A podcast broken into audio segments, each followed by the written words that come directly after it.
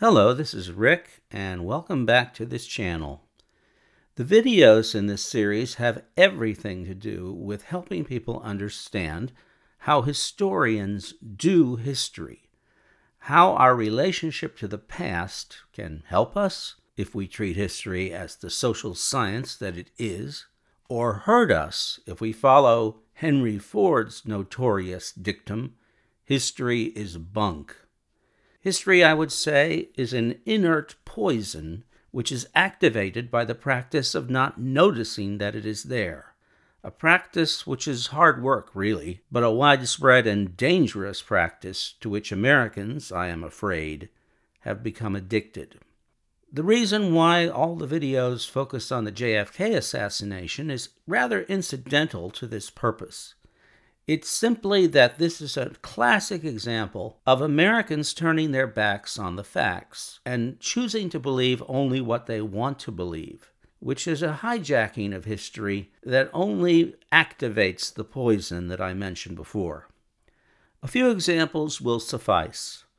In the last couple of weeks, there's been attention devoted to Enid, Oklahoma, where there are many people who oppose mask mandates and have made their angst known by demanding that mask mandates be prohibited in that city. They have angrily filled town halls and school board meetings and have bundled together a number of grievances from masks to so called critical race theory about which people don't seem to understand, but they're absolutely certain that they're opposed to it. The people attend these meetings dressed in red to signify their support for Make America Great Again, or at least for a world without masks. One of the organizers explains that she's opposed to critical race theory because she doesn't understand why her five year old child has to learn, in her words, that somebody a hundred years ago was mean to a minority child. So much for knowledge of history. And so, what we see here is the use of history by people who don't know history. We see the abuse of history by people who usually think history is bunk, like Ford, but who see it as somehow valuable if it can be mobilized and instrumentalized to suit their own purposes. In other words, history is not a field to study to determine what really happened and how it affects us today, which is actually what history is supposed to be, but instead it's a weapon. It's a weapon to use, but only if you can configure it in such a way as to conform to your preconceived notions. And that, of course, is not history at all, but rather propaganda. And we've seen where propaganda could lead in the murderous authoritarian regimes of the 20th century. But that seems to be where we're headed towards authoritarianism because so many people do not seem to have an open mind to what history is trying to teach us. Another example of this is the struggle to hold on to Confederate monuments, which is a magnificent example of the trope that the Civil War can't possibly have been about slavery, or primarily about slavery. The facts are too inconvenient to address, but history is too tantalizing a weapon not to use and to distort for aims that are rather nefarious given the political divisions that exist today in our society. But the most common theme that we hear about these Confederate monuments is that they were monuments to a war that was about anything other than slavery, state rights, for example. Never mind that state rights was constantly used to enable the extension of slavery and to cover up the real purposes of opposition to federal legislation, which was the protection of slavery.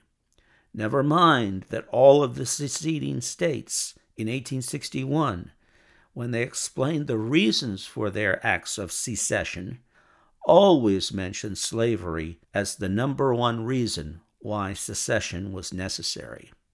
Never mind that all of the arguments leading up to the Civil War from the Missouri Compromise of 1820 to the Compromise of 1850 to the Wilmot Proviso that tried to prevent slavery's expansion into the territories, to the furor over the Fugitive Slave Act in 1850, the sensation that Harriet Beecher Stowe's Uncle Tom's Cabin had in 1854 and later, the Dred Scott decision, which basically involved the Supreme Court extending slavery into every inch and quarter of the United States, at least in theory legally.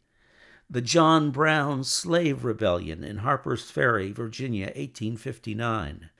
The Republican Party, which opposed the expansion of slavery into the territory, though not slavery itself, all of these things had nothing to do with any other issue primarily than slavery.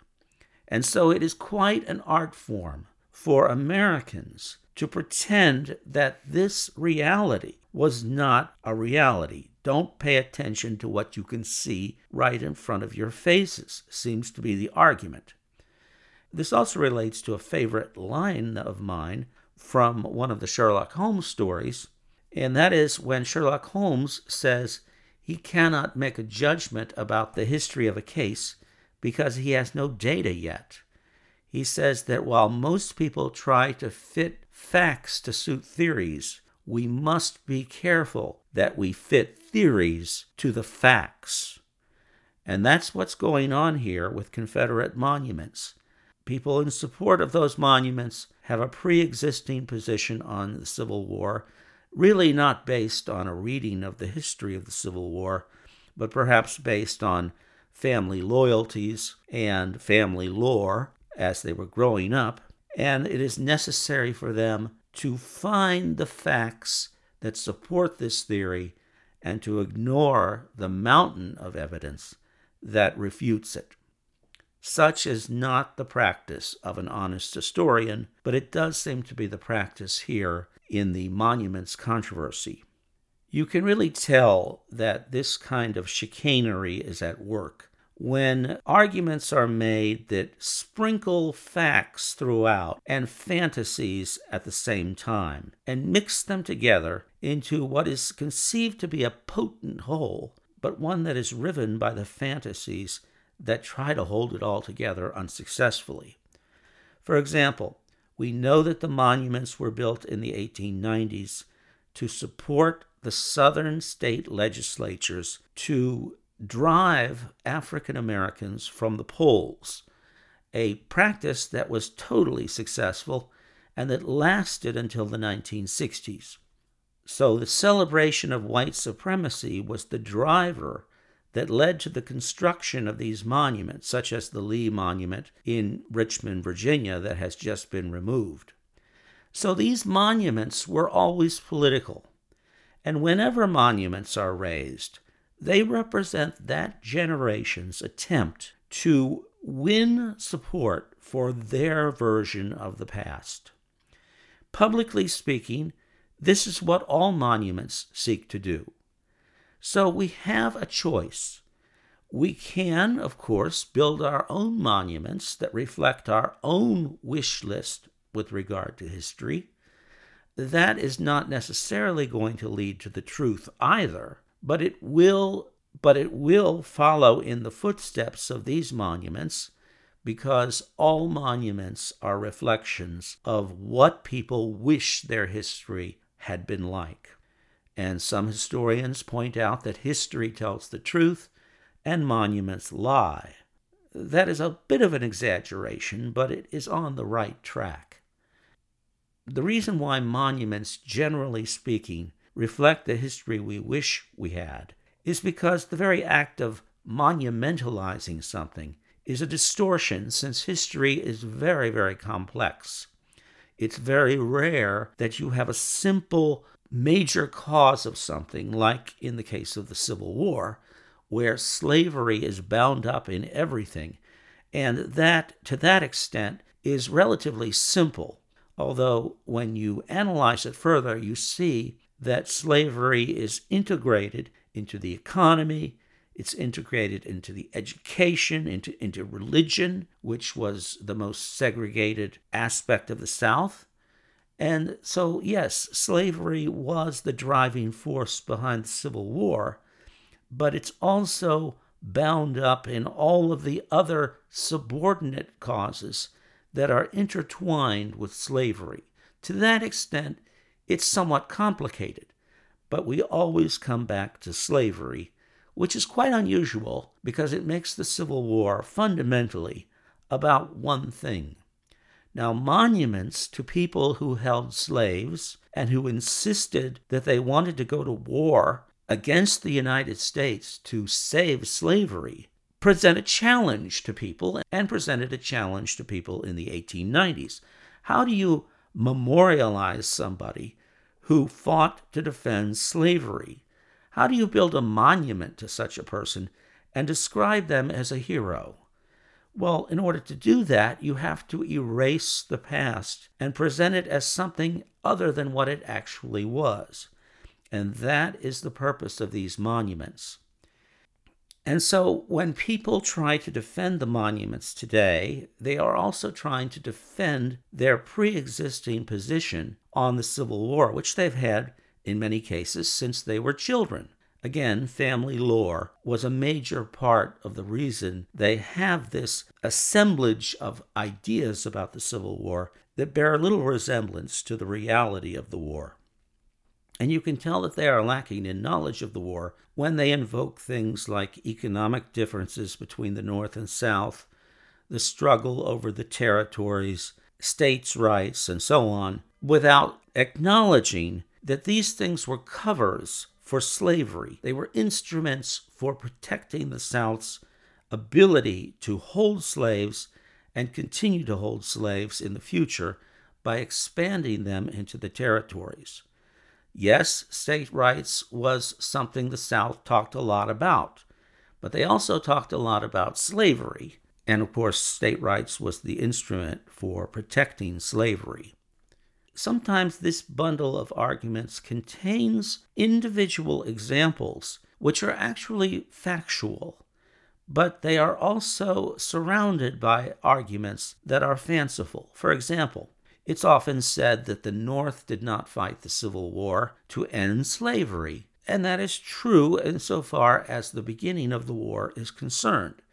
Lincoln was not interested in destroying slavery where it already existed. He regarded himself as bound by the Constitution, which protected slavery where it already existed, and he was simply opposed to the expansion of slavery where it did not yet exist, that is, in the territories. And Lincoln would have been willing to preserve slavery in some respect. In fact, he tried to do that with the Emancipation Proclamation because the Emancipation Proclamation offered the South a way out if they stopped fighting the Civil War in 1862 before January 1st, they would be allowed to keep their slaves in perpetuity, but they would have to rejoin the Union. So there's no question. It is true that Lincoln and the North began the Civil War in order to save the Union and not to destroy slavery. But it is equally true that as the war ground on, as time passed during the war, Northern war aims changed. When the South did not rejoin the Union in 1862, even with the Emancipation Proclamation as a dangling carrot, the war became a war not only to save the Union, but to free the slaves, because Lincoln and the North were committed to this after January the 1st, 1863. This led to the enlistment of African Americans as soldiers, and from that point on, the tens of thousands of African American soldiers guaranteed that the war would not end without the elimination of slavery, and that it was at that point that ending slavery became a root component of the war. And so it is very misleading to say that the war was not fought for slavery's elimination. It is true it didn't begin that way, But it's also true that beginning on January 1st, 1863, the war became just such a war. Sometimes people talk about the election of 1860 as a trigger for the war because Lincoln was elected, and that this was some kind of a radical action by the North. Well, it is true again that not a single Southern electoral vote was cast for Abraham Lincoln. However, that is not what the Constitution says is a requirement for someone to be elected president.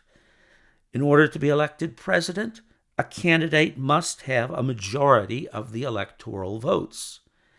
And in part because the Southerners were voting for three different candidates, they divided their vote, and the North, which had a majority of population, and that, of course, figures into the count of the Electoral College, had a majority of electoral votes that elected Lincoln legitimately as president in 1860. There was nothing radical about that.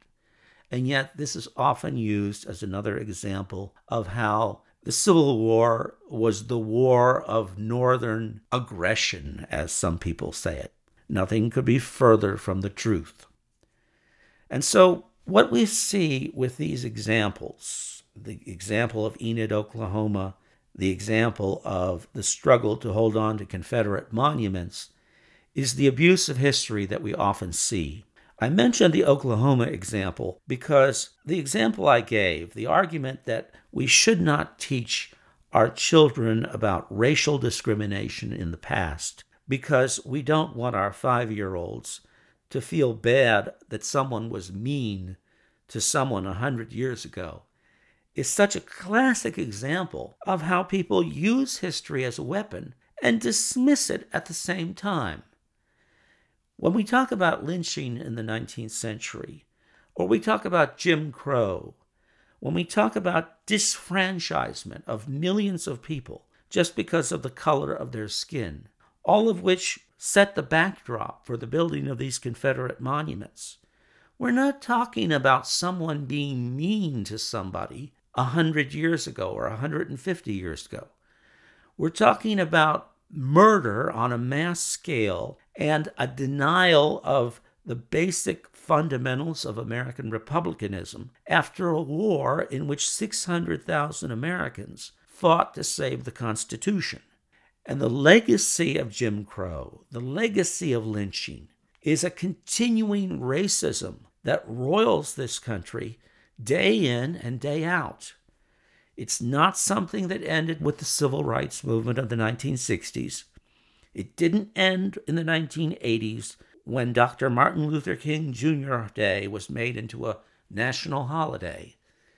It did not end with the election of the first black president in U.S. history. In fact, some of these things, especially the election of Barack Obama, seems to have stirred the pot of latent racism in the United States, which never went away, but was always sitting back, lurking, ready to rise up again.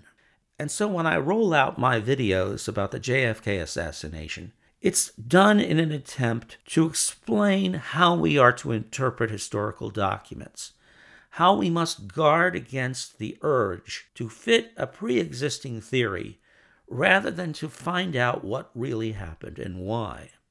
In our next video, we're going to look at a particular memorandum that was sent to the new president Johnson's press secretary, Bill Moyers, on November 25th, 1963, which has become an exhibit in the conspiracists' argument that there was a conspiracy and a cover up of the conspiracy from the very get go after the assassination of John F. Kennedy.